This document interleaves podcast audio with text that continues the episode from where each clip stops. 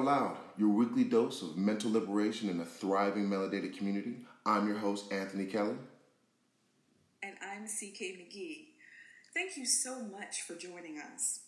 We are very excited about this podcast, and we are looking forward to building what we hope to be a lasting and fruitful relationship with you, our listening audience. Throughout the show, we'll be covering various topics for discussion, and we'll use guided questions to keep our discussion focused. As a part of the Say It Out Loud community, we want you all to feel free to submit your questions, thoughts, and experiences that you would like to share regarding any of the topics that we discuss. We also welcome any suggestions that you may have for future shows. We'd like to give a special shout out to Naomi K. Bondman CEO and founder of Purposely Awaken, for all of her help and support in helping us put the show together. Okay, so let's get into today's topic. So, today's discussion will be centered around Black History Month. Uh, now, Anthony, you and I have had an opportunity to talk about our thoughts regarding Black history. Yeah.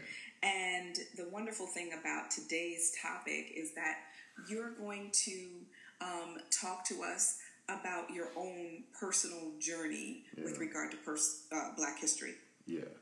Um, it, well, it kind of. I mean, there was a big. I mean, there was a, a situation that kind of came out to me. It was with uh, I think Morgan Freeman, one of the celebrities that kind of talk about it, and he kind of talks about how he really doesn't like Black History Month, and, and, there's always always the debate, you know, especially from my experience within the education system and, and working with student groups, and we always talk about Black history so much more than just a month, which I agree.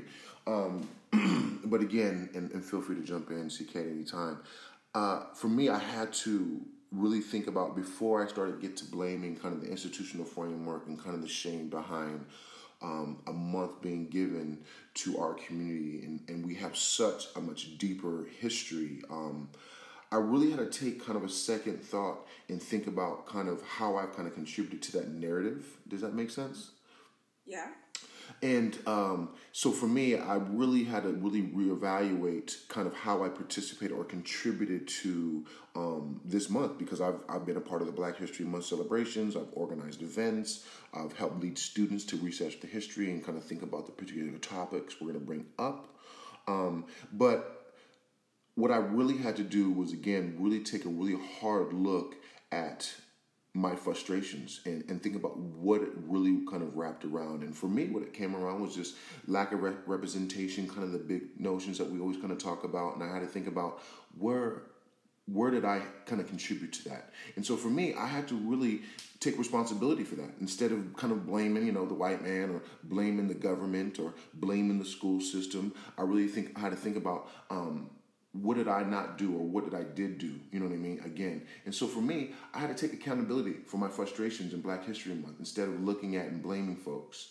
Um, so for me, I started looking at the issues I was frustrated with. And I started really, really evaluating that and looking at the particular topics that got on my nerves. And one of the big things was is the fact that the biggest one, we have so much more than one month of history to celebrate. And what has been, go ahead. Well, if, if I may uh, just jump in for a second, um, that you're, you're, what you're saying is true. That's a lot of, uh, of uh, what I hear in terms of some discontent out there um, that we're like regulated to just one month. Yeah. But I, I kind of feel like we have a responsibility to sort of like remind each other that Carter G. Woodson, who started this whole movement back in like 1926, yeah. When he was looking at really just a week in February, mm. um, at that time referred to as Negro History, History Week. Um, he was looking at a week and yes, he had a vision where he thought that um, as Black people, our achievements, accomplishments, contributions, our history should be something that was recognized and taught like in public schools and so forth and so on. So when he started the movement, he was he was talking about a week and he chose February because of Abraham Lincoln and Frederick Douglass. Mm-hmm. Now, when it when it went to a month, That actually happened in 1969 with the Black um, United Students of Kent State, who said, you know what, let's make it a month. And like the first Black History Month that was celebrated, it was actually in 1970. So from like January 2nd to like February 28th, 1970. And then six years later, it was recognized by President Gerald Ford. So the thing of it is, is that it was really us who started the movement. If it had been left up to white people, there would never have been Black History Nothing. Yeah, and I think that in the context of how this how this was even established, it, it was born out of deep trauma. I mean, you see that's a continuing narrative when you think about like Marcus Garvey and how we had these black leaders in the past that really tried to reconnect us with our heritage. And I think that's kind of what led to me to really think about um, my own frustration instead of just being upset at the fact that we had one week or one month. But it was born out of trauma. And like you said, if there was nothing done, we probably wouldn't have had anything um, at all. You know what I mean? But still, um, for my frustration in this, I had to really think a deep, take a deeper look outside of just kind of this kind of, I think, surface level kind of t- um, frustration because again, it's quick to kind of point the finger at kind of um, what the issue is and poke holes and and and the issue of having just a month to celebrate our, our grand history. So for me, I had to really start taking responsibility for that and really looking at kind of what I was surrounded by and what resources that I have to kind of, I guess for me, reshape that narrative because I, I, I knew we had more than that. But again, um, not that I'm like most black folks because I don't know, but speaking specifically to me, I had a very surface level understanding of our history and just really had it focused on the U.S. narrative. And I mean, that's that's that's fair because you know I think once you start to talk about um, any anything that kind of can become frustrating would be once you start for yourself as you did to sort of like investigate things and look beyond the surface and the mm-hmm. superficial. Yeah. the thing that you know we were taught in school you recognize that we don't have first of all accurate information. Yeah uh, the whole picture has not been presented. Mm-hmm. And so, like yourself, as well as others that I'm aware of, including myself, you know, to take that opportunity to say, okay, I want to dig deeper and I want to find out more. So, how did you go about doing that? Yeah, I think for me, what it came down to is that I started looking at basically, I had to start with our own U.S. narrative, and that's what kind of led to to the experience that kind of you know really changed my view overall in terms of black history because as I started going through our just basic civil rights movement, then I started going back to the Brown versus Board of Education, then I started going back to, you know, blackface and going to the Jim Crow movement, and then all the way back to when, you know, uh, 1965 when we had the Emancipation Proclamation, and then keep going further and further. And as you keep, as, as I started going further and further back, it, it went it took me to my own family heritage because my a lot of my family lives in Alabama. But when we first came here, as I did my own DNA check and tried to see exactly where we were from, we were part of Virginia, the first slave state that was established in the United States. And as I started going back through that, started going to back through across the transatlantic uh, slave trade, started going to the Caribbean islands, started looking at how slaves were prepared to come to the United States, started going to the to, uh, to the Ivory Coast and looking at um, our African tribes and how we were a part. And as I as I started digging further and further back, I ended up in Egypt essentially, and and so in terms of my research, it took me, you know, I had to take responsibility aside from pointing the finger and really started digging into that. And as I got to Egypt, not only did I just get to Egypt in terms of my academic study and my research from videos, libraries, conversations, and, and and resources around me. But I took it even further in terms of actually going there. And so, again, looking at the resources and assessing kind of how can I take responsibility to kind of better feed my understanding of my of my culture and my heritage really was a, a great deal to take on. And yes, we can make the argument that our system doesn't make it easy. Yes, it's correct that we have inaccurate um, information. But what I can also say is, is that as I assessed my resources that I did have access to, this did allow myself to be liberated from that kind of um, really restricted viewpoint of my people and where I came from. Absolutely. And so when I thought about um, how I was going to take responsibility for that, I went to Egypt. and when it came to me looking at my resources, I looked at my job, I looked at my immediate resources that I had access to, and I and then make an excuse of, oh, well, I got to make sure I'm making money, or I got to make sure that my family. I took on in the full responsibility of my frustrations and looked at what did I have access to that helped me better understand um, the, the difficulties of our history and how did I really take responsibility to take advantage of that opportunity. And I think that sometimes is difficult because we have a lot of things in the United States or currently that really kind of prevent us from exploring that. What are your thoughts on that, CK?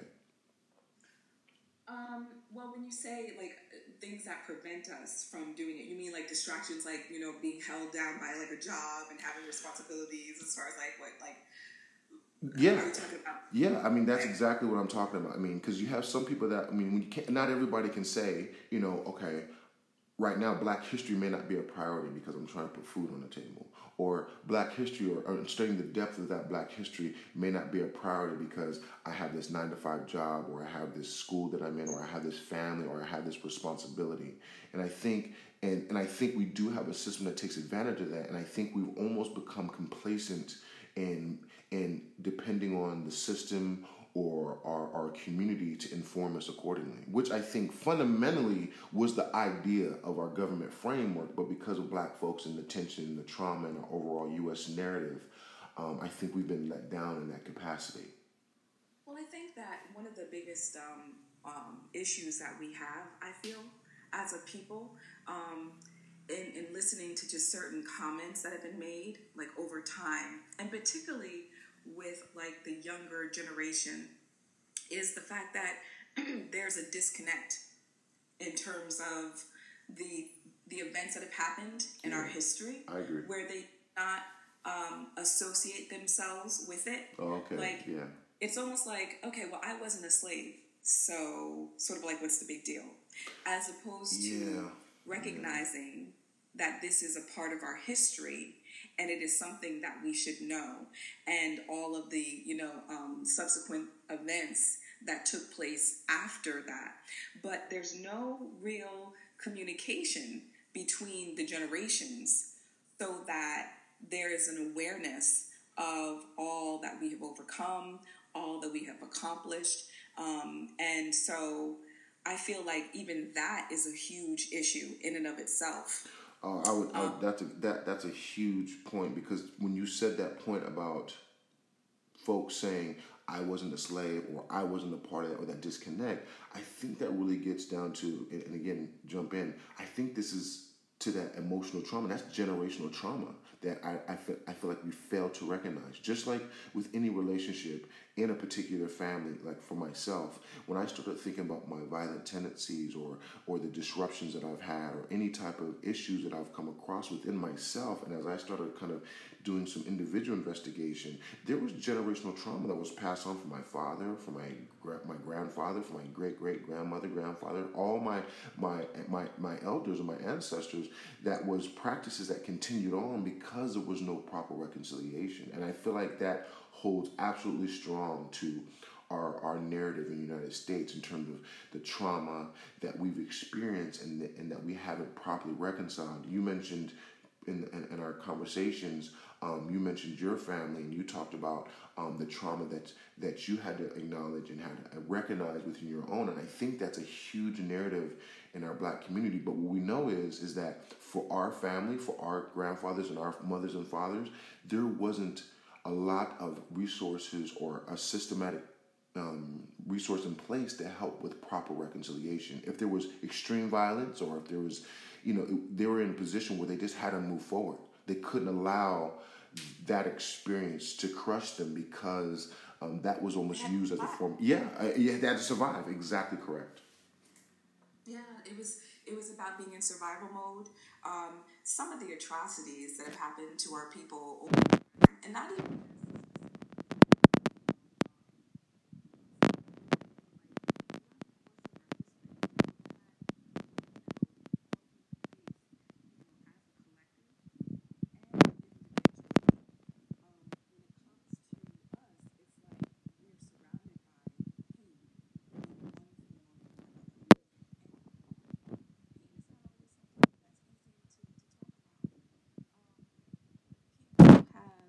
taken it on as a badge of honor that they survived whatever kind of trauma they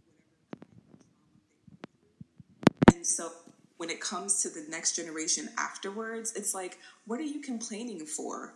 What what are you having such a hard time with?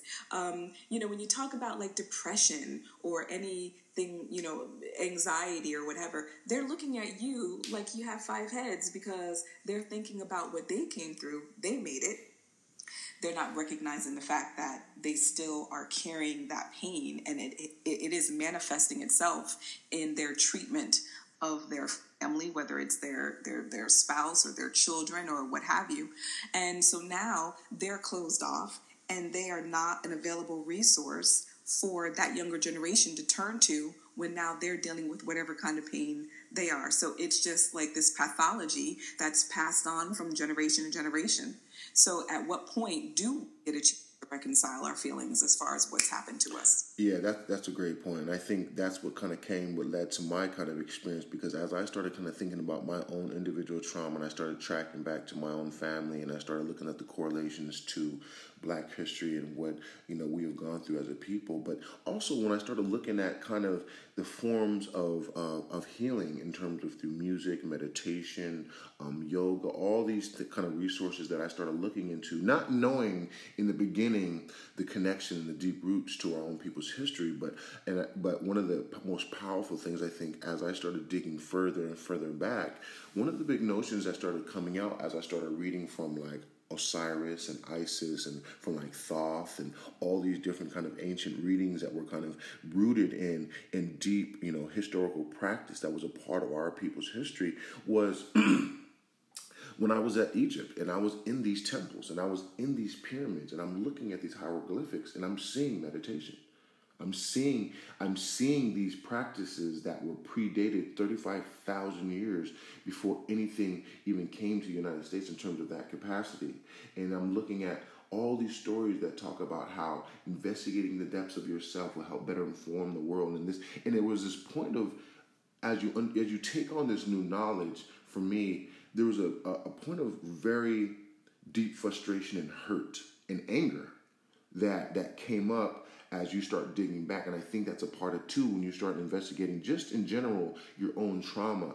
There's that bit of shame, there's that bit of frustration, and you get very angry and you have to and it's a phase um, until you're not angry no more, but it's one of those points where you're like, damn, I can't believe how much has been stolen from me or how much has not been shared with me. But the difference I think was was how I kind of took responsibility from that because there's only so much time you can take with saying you're wrong, you know what I mean, versus you have to take responsibility for that wrong that has been done to you. Does that make sense? Yes, and, and, and you know, you said something a while back, and I really, you know, for my own um, for my own feeling about Black history, believe in this, is that um, you liberated yourself from yeah. being angry and finger pointing and, yeah. and being frustrated and upset about what it was that you didn't know. And you took it upon yourself to take this journey that led you all the way back to Egypt. And I mean, my God, to hear the things that you encountered while you were there. That's why, for someone like myself, who sometimes feels like I'm this alien from a different planet, yeah. because I like think a little bit differently, yeah. then and that's why say it out loud is important for me um, I don't get mad because Black History Month is in February. Mm-hmm. I see that as okay, this is a month that was set aside for us. And you know what? The gesture may have been well intentioned or whatever. I'm certain that they didn't look at it the way that we are looking at it now. I think about the effort that it had to take to be able to put this in place, to get it into public schools, and of course, not necessarily having control over, you know, the lesson plan, but just knowing that we, we want to get it out there, that we recognize black people. Um, as time evolved and it became the month, and as time continues to evolve, and we as black people sit down and we think about things, we look at our own individual accountability, um, then we recognize that we're not regulated, we're not restricted we do not have to just talk about Black history in February. Yeah, that's a good point. We yeah.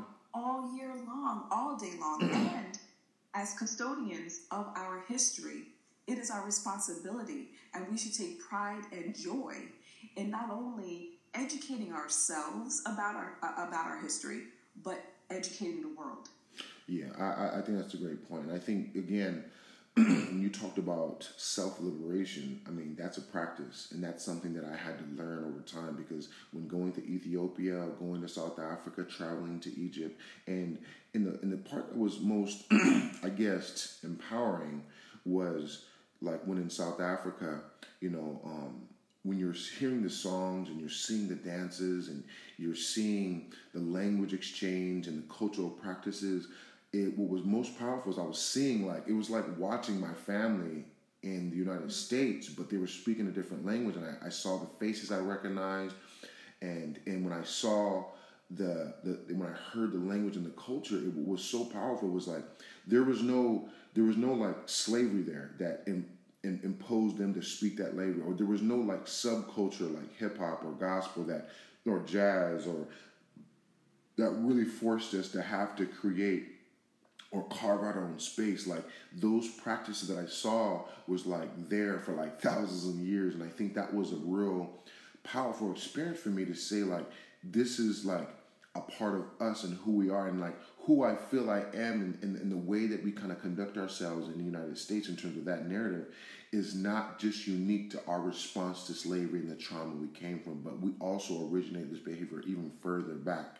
And I think that's why it's really important, like you say, self liberation is very inconvenient. And so, yeah, not everybody can afford to be able to take that trip. But what I do know is that with the scholarships, with the money that we invest, how we spend our money, how we learn to support ourselves, there is absolutely more ways for us to access these resources. And I think that's the most difficult part because we, we're so shrouded and entangled um, with this trauma in, in the US that really sometimes um, prevents folks to even want to go that far because there's some people that are not even interested in going to Africa or or are really rooted in the U.S. narrative and, and really feel no need to have to go back. But I guess for me individually, I felt a level of liberation, um, uh, pride, and like almost rejuvenation um, in, in who I am and, and, where I come from by really allowing myself to step out of that comfort or that, that kind of shrouded um, U.S. narrative of just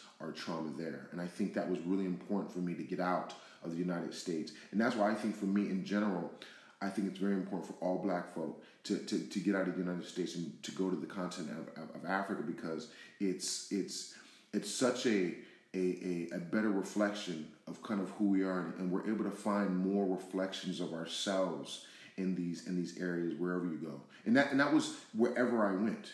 In Egypt I saw it, in South Africa I saw it, and in Ethiopia I saw it. And I think again, as you because it's, it's, almost like a reprogramming of, of yourself um, as you take responsibility to, to dig deeper. And so I was I was very thankful with with opportunities. But again, dealing with the inconvenience of that self liberation process, I think is a, is a big hurdle for our folk. What do you think about that? Well, you know, the beauty of it all is that we, you have the freedom to allow your personal journey to take you wherever you want.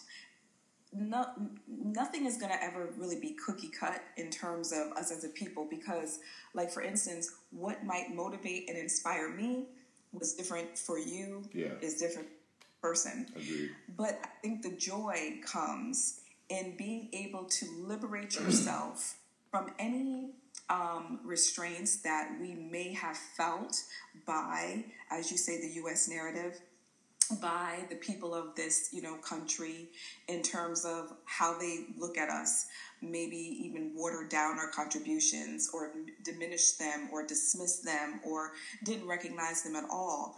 We have the ability, we have the power to go in any direction we deem fit. I um, yes, I and I think I agree with you in terms of traveling outside of the US um, because a lot of times we're like in a bubble and we don't we don't even have any clue as to like what our standing is once we leave the confines of this continent. Yeah, you know what I'm saying? Yeah, yeah, yeah. That's true. That's true. I mean, uh, view us, how how they interact with us, what they think of us when, when we come in contact with them, you know, and and we have not been exposed to that. And I've, I've, I've, you know, you and I have spoken on several occasions when you talk about your interactions with um, um, people of, of, South Africa mm-hmm. and um, and and how you kind of broke that down. Those are things like even now that you're you're in Taiwan now, and you've even talked about you know the way that you're perceived there, and mm-hmm. I think that mm-hmm. that's very interesting um, for us to you know be able to experience or at least to be able to recognize because we're kind of in a bubble. Well, and you hit a real po- good point because sorry after these last two and a half years, I've literally been all over the world. And when I think about this experience that I've going through um, in terms of developing my own kind of self liberating practice, what's been kind of very empowering is that when I was in Egypt and I was in these temples and I'm reading these these documents and I'm reading these books and this information, one of the things that kept coming up was about meditating, being with yourself, self investigation, um, self love. And, and also, what I also knew is that the, the further you went back, the more you found that women had a more prominent role in leadership and helping really develop and influence the community. And I think for me, like I was there in Egypt, leaving myself open, and I'm talking about really relinquishing, and this is my kind of own personal um, kind of goal was to just kind of release all the things that I was kind of bounded to. I came up, I grew up a Baptist Christian. I grew up, you know, in, in, in a very liberal community. I grew up in, in, in, the projects of Pasadena, California, and I had these kind of attachments of what it meant to be black or what it meant to be a U.S. citizen or what it meant to be, you know, how I. And what I had to really do is let that all go. And one of my goals was was when I let that all go in terms of these belief systems and ideas, I really put it out there as like, okay, universe, what are the things that I really need, you know, to really understand the depths of myself? And I literally, like just like in the Bible says, spoke life into that and wanted to see what was coming back to me. And, and it was it was so incredible because when I was going through this experience, especially South Africa, Egypt, Ethiopia, I was in Taiwan, um, London, uh, Nepal, all these different places, I started seeing kind of a rinse and repeat of our deep cultural practices kind of manifesting themselves in other community practices. So I'm like, whoa, like I'm seeing like these like one of the big things that I, I, that that stuck out to me is that when they talk about the Egypt Egyptian practices in history, especially around the notion of Isis, she was a she was a, a, a prominent leader back in the day that really ushered in spirituality and sexuality and, and self expression. And one of the things that stuck out to me was altars in terms of how incense were used to kind of usher in the relationship between spirits.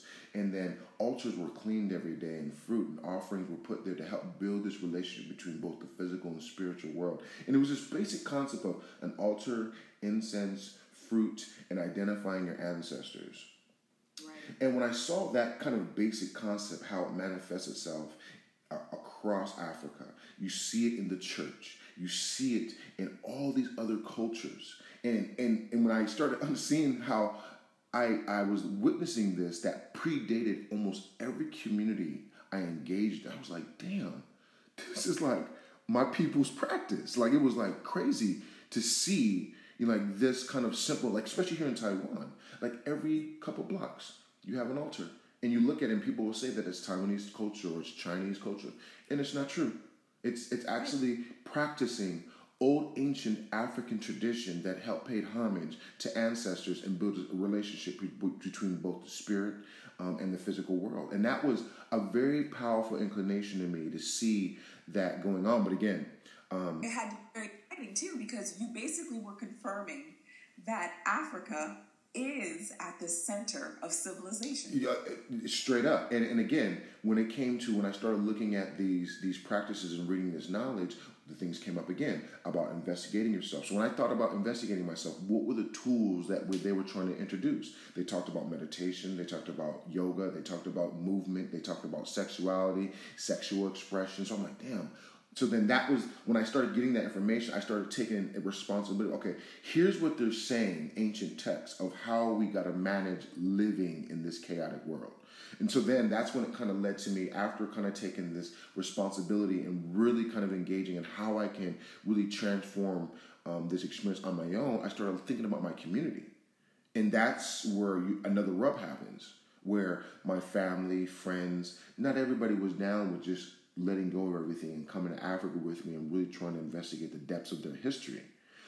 But for well, me, I, think that one of the things, just to interrupt you just really quickly, no, is no, that you probably had to come to realize too that everybody sort of like is not in the same place, right? Yeah, yeah.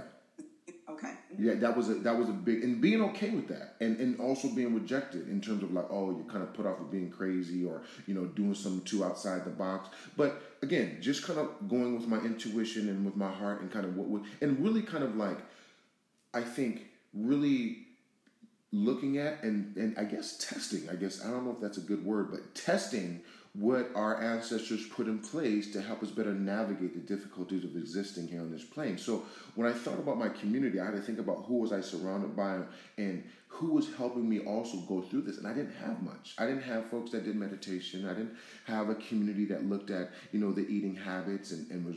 I didn't have people that were relinquishing their, their religious beliefs. Or I didn't have people that were really investigating the depth of their sexuality and kind of what it really meant to be, what they were interested in. And so then that's when my, my partner and I thought about, okay, where where can we go to kind of really reinforce this practice? And that was funny because then it took us from being in Egypt then to Nepal, where we ended up doing a really in depth yoga retreat, and and it was from there then that my knowledge from our our tradition again became even further because as I started doing the breathing practices, as I started doing the yoga, as I started doing the the meditation, that then became huge tools for me to better manage of living just within the world. I'm talking about when I'm stressed, when I'm mad, and understanding the, the control and the, and, and the practice of, of, of controlling our energy force. And how do we not allow negative energy or, or any type of energy staying stagnant in our body, and how these particular tools help us better manage that experience. Does that make sense? Absolutely. Yeah. Absolutely. I mean, because, you know, as black people, we're stressed every time, every everywhere at every turn. Yeah, yes. Everything is stressing us. I mean, we're always at the root of everything. Like we're always, the, oh my God, when it comes to heart disease, when it comes to diabetes, uh, yeah, you took it right out of my mouth. diabetes, uh, right there. I mean, that you're right. Go ahead. You know, so to, to be able to find a way to deal with that emotional discontent in a healthy way and you know that you've taken those steps through your yoga practice and in breathing and meditation and all of that. I don't even think that we as a people have even taken um, time to consider the importance of self love and self care well, and establishing yeah. those routines like yeah, that that can yeah. help us to navigate this these choppy waters called life. Yeah, and I and I think too one of the things that was pretty powerful is like when when the guru would share like Sanskrit information about um, ancient texts, and, and and one thing that I found that was very unique is that a lot of the Sanskrits that I had a chance to look over and have folks share with me, a, a lot of them were anonymous.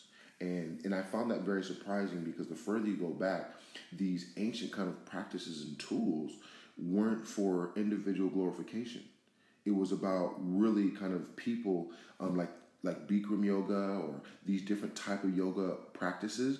Those weren't actually like practices for the collective. Those were actually those were actually the result of individuals taking account for their actions and people observing the practice that they developed and how they shared that. So so it, it then informed me about whoa, like so you're telling me that as I start engaging in this breathing and this yoga and this movement practice that essentially as I start going into it, I'll be developing my own practice. And I think that was a very powerful notion about the power of me and and and and understanding that loving myself unconditionally, uncompromisingly becomes actually the better way in terms of how I engage the world. The better I learn to love myself, the better I learn learn to understand my own kind of inequities and my own issues and my own gaps. That in turns helps me have more compassion for the world. And it was so crazy that experience because you know our culture is not that. It's about compromising, sacrificing yourself for the other.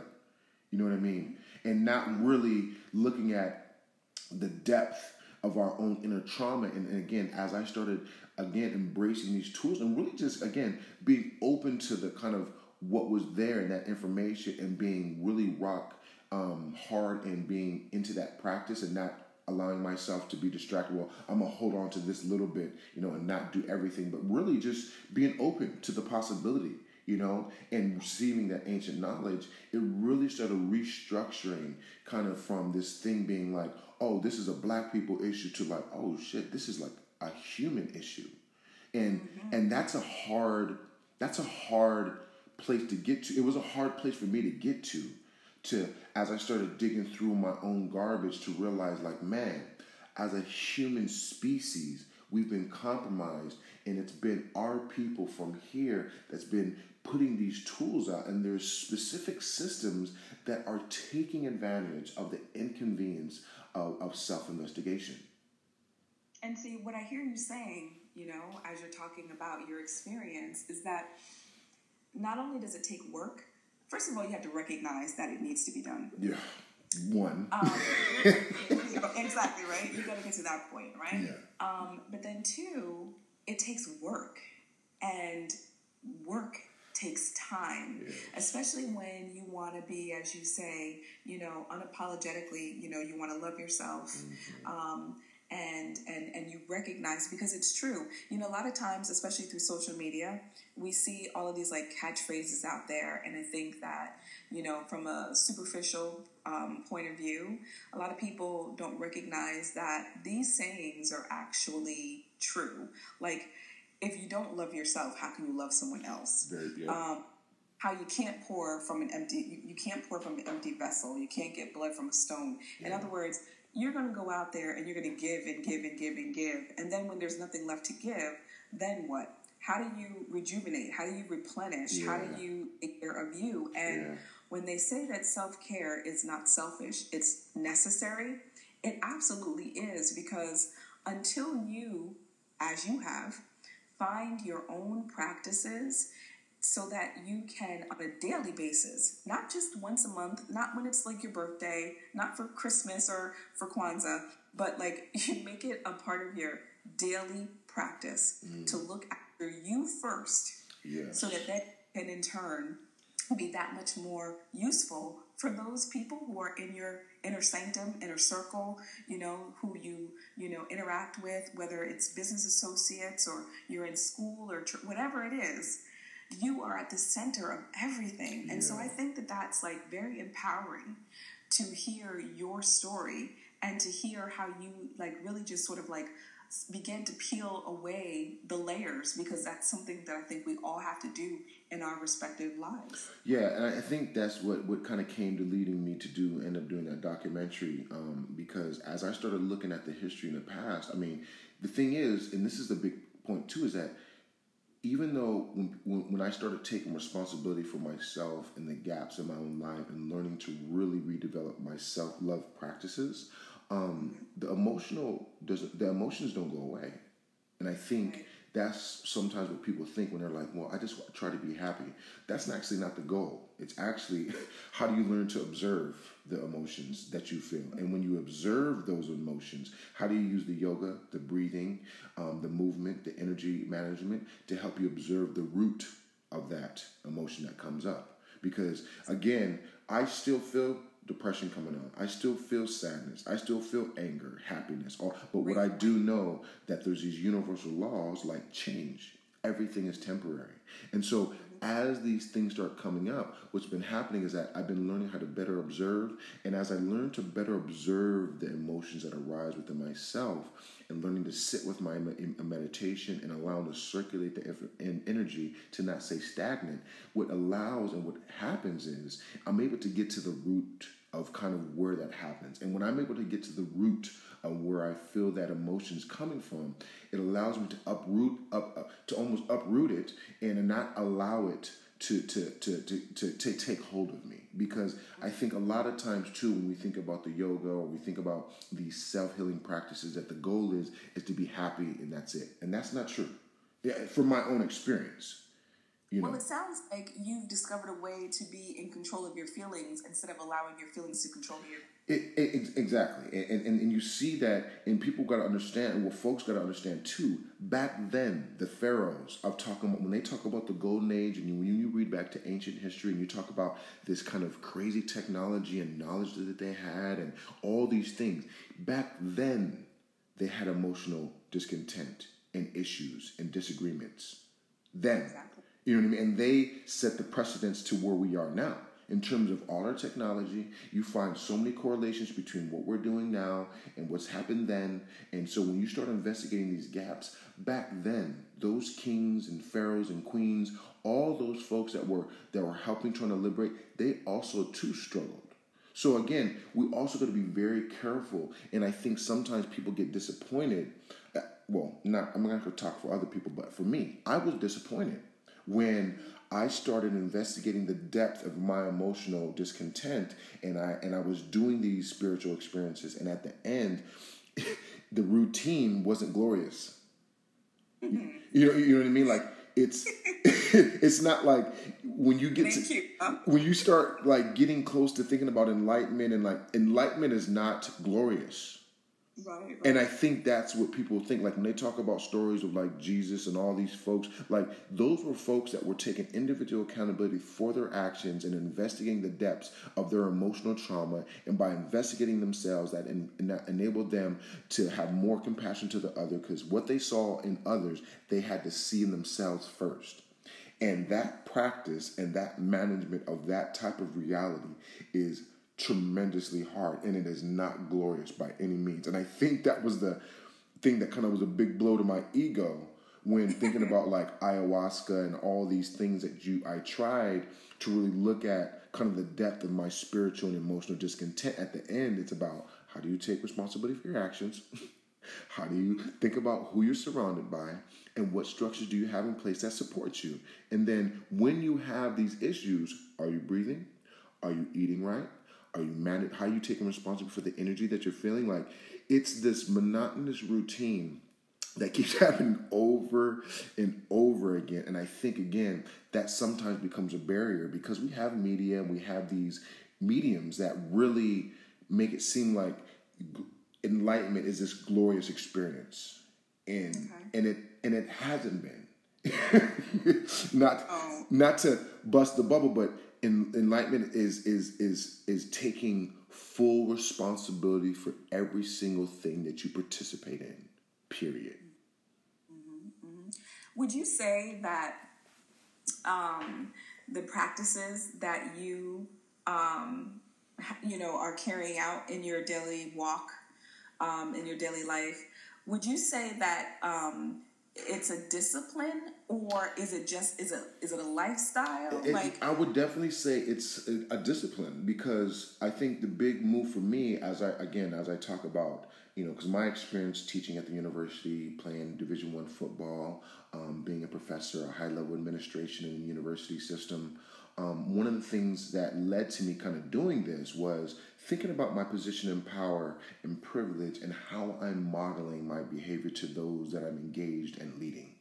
And so, as I was going through this experience, what I thought was very important before I kind of was in this line, because as as an athlete, I was always in the limelight. I was always kind of in the position to lead folks, and people were always willing to follow my lead. And I thought that as I started looking at our own leaders, and I started looking at kind of how people are real easy to fall in the trap of following false prophets, and how sometimes when people have a little charisma or have a little action or attractiveness or some things that folks don't have, they're so quick to follow others. So for me, kind of taking responsibility for that position that I hold within within within the communities, because like when I talk about like my experience here in Taiwan, because I'm about 6'4", 260 pounds, and so everywhere I go, I'm like a giant, and and not only that, people are looking at me. Not only from my own community when I was living in the United States, but everywhere. And and so when I was thinking about this documentary, the documentary idea was about how am I able to kind of capture me building that discipline. So the documentary that I developed and just really used not as a medium to kind of share with the world, but more so as as an accountability tool of kind of capturing how I was going through and managing my own or looking at my trauma. And here's the experience of how I developed my tools to better help me manage that.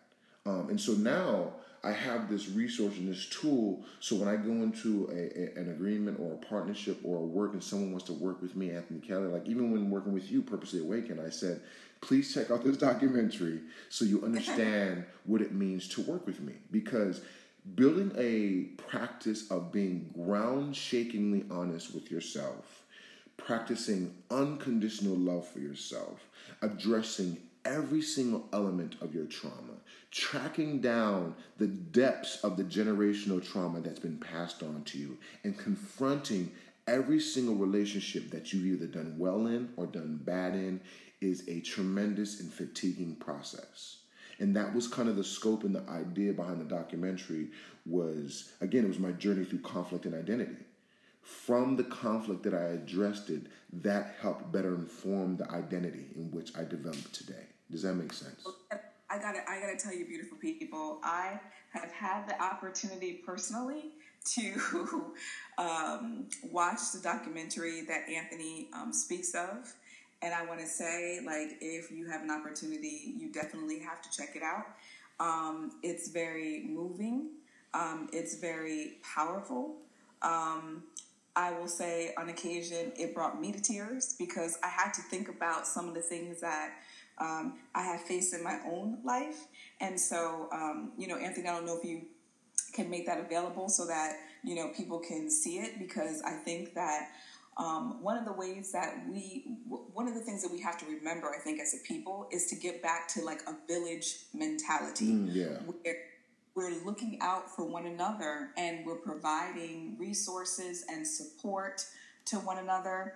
Um, as you say, modeling behavior that you know you want to see out there you know as we're doing this podcast say it out loud is an opportunity for people to say out loud things that they otherwise may not feel comfortable being able to say. Perhaps you might talk about things behind closed doors but this is an opportunity to be able to say things that you might have felt strange about weird about. Maybe you feel like you're in the minority or what have you but to see that documentary is something that I think everybody should have an opportunity to see because it definitely was like wow. Yeah, I, I, I, really appreciate that endorsement, and, and again, it's it, it is it is a practice, and I think the biggest part for the experience is like you talked about. Say it out loud is a practice, and I think for us, what our intention with this podcast is again on a weekly basis, providing this space for us to share our experiences on a particular topic, but then also again to give folks a chance to really on uh, on a very small level to start really building a practice around saying that emotional discontent that is happening on a consistent basis. And and just from our relationship, you and I, CK, as we start developing, we've been getting stronger and better at communicating with that. But I think one of the big things between us both that we have, I think, uh, organically really established is that we keep coming back to the table. And that table of negotiation that you talk about, that's where I think a lot of folks get lost because we have work, we have these responsibilities, and we have these layers in front of us that really makes it difficult to understand that.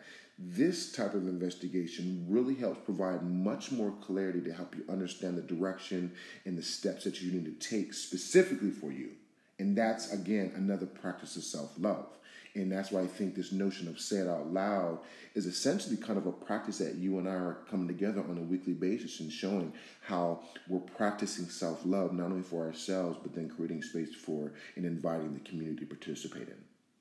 Right, and, and, and let me tell you something. Just um, because, uh, you know, beautiful people out there, you may feel that a thought, an opinion, uh, whatever, may not be uh, po- popular who cares? Say it out loud. Yeah. Free yourself from being restricted in ver- verbalizing whatever that discontent you're feeling is. Um, you know, the experience that you're having um, that you want to share, maybe that you want to work through. Again, I'm inviting us all to get back to that village mentality because we really need to, as a people, do that and become more unified in our approach in our lives because we're so splintered um, and so separated and so um, disassociated from things. Yeah. And uh, I believe that once we adapt that mentality and come together and recognize that it's not about me being i'm not better than you you're not better than me we're, we're just all one trying to do the best that we can to make it through. You know what i'm saying? Yeah i agree. And i think too again with the said out loud kind of concept that we're introducing to everyone um, again with purposely awaken and how we want to share resources i think that the, the kind of second tier to this as we say it out loud and we really establish this practice amongst ourselves and our community one of the big things that I do know is that it's hard to say it out loud. And some people don't want to say it because they're worried about where they're going emotionally or where they might not be able to come back from because of either internalizing or maybe forgetting or compartmentalizing. And that's again where the ancient practice of where I was talking about, where I had to learn the breathing, the yoga, the meditation, these type of practices that allow me to better manage that emotional discontent. And again, I saw so again, there's going to be multiple tiers from what we'll be sharing resource resource wise, not only through the talk show and sharing the podcast, but as you follow up with these talks and you listen to the topics that we have, we're really going to make it a point um, to share additional resources to really help you understand the importance of coming to back to that table because again it's it's a lot of rinse and repeat and you're going to see this this this trend in our conversations when we think about individual accountability how do you take accountability for your actions how do you think about the community in which you're surrounded by and again evaluating the infrastructure that you give your most time to that allows you to to, to continue to investigate your vulnerabilities and, and the depths of your own trauma mm-hmm. and i mean once you do all of these things you may find you may discover that as you look around you might start shedding some layers, mm. layers of emotions and feelings, layers of people that perhaps don't really fit right now into yeah. like where you're going, um, shedding the layers of, you know, whatever misconceptions or hurts or whatever it is, you're going to find yourself shedding and starting to um, really evolve into something different, someone different. And the more you practice saying it out loud, the, the, the better you're going to feel because you're going to be authentic to you. And mm. I think that's really what we want to get to at the end of the day is being our authentic self and not being afraid to be that, regardless of what anyone else says or what anyone else thinks. I think that's some great points, and I, and I think that that'd be a good way to segue uh, and kind of help conclude with our, our show today. But I, again, I think once uh, again, I want to extend an, an amazing and, and, and, a genuine invitation to our Say It Out Loud community to send in their questions, your thoughts, your experiences. Um, as well as your own management tools and coping skills. Because again, this is not just CK and AK on this on this show. This is this is us coming to the table sharing our experiences and the resources and the topics that we come of interest, but also we want to invite the community to help really help us develop the content on a weekly basis. So again, we we extend this invitation to you um, as we share these experiences and as we ground this space. Uh, CK, is there anything else you would like to add? Um, well, we do have the resources um, available on Purposely Awaken's website for this particular show. Um, uh, Deep African Connections, where um, we have a couple of links here that's available to you so that you guys at your own and you know in your own time at your leisure um, can take a look at those links and get some further information on um, some of the things that anthony was speaking about today awesome so, quote, uh, so CK, if you could take us away with our concluding quote, I would love it to hear what you got for us today. All right. Well, you know, in the spirit of Black History Month, of course, um, I was thinking about this gentleman, and I'm sure that a lot of us are familiar with him. Um, but the quote for today is The purpose of education is to create in a person the ability to look at the world for himself, to make his own decisions James Baldwin. Nice. Well, thank you so much for joining us today. I'd like to thank all y'all from Taiwan. And uh, thank you again from New York. Tune in next week when we say it out loud. Be blessed, beautiful people, and here's to brighter days. Peace.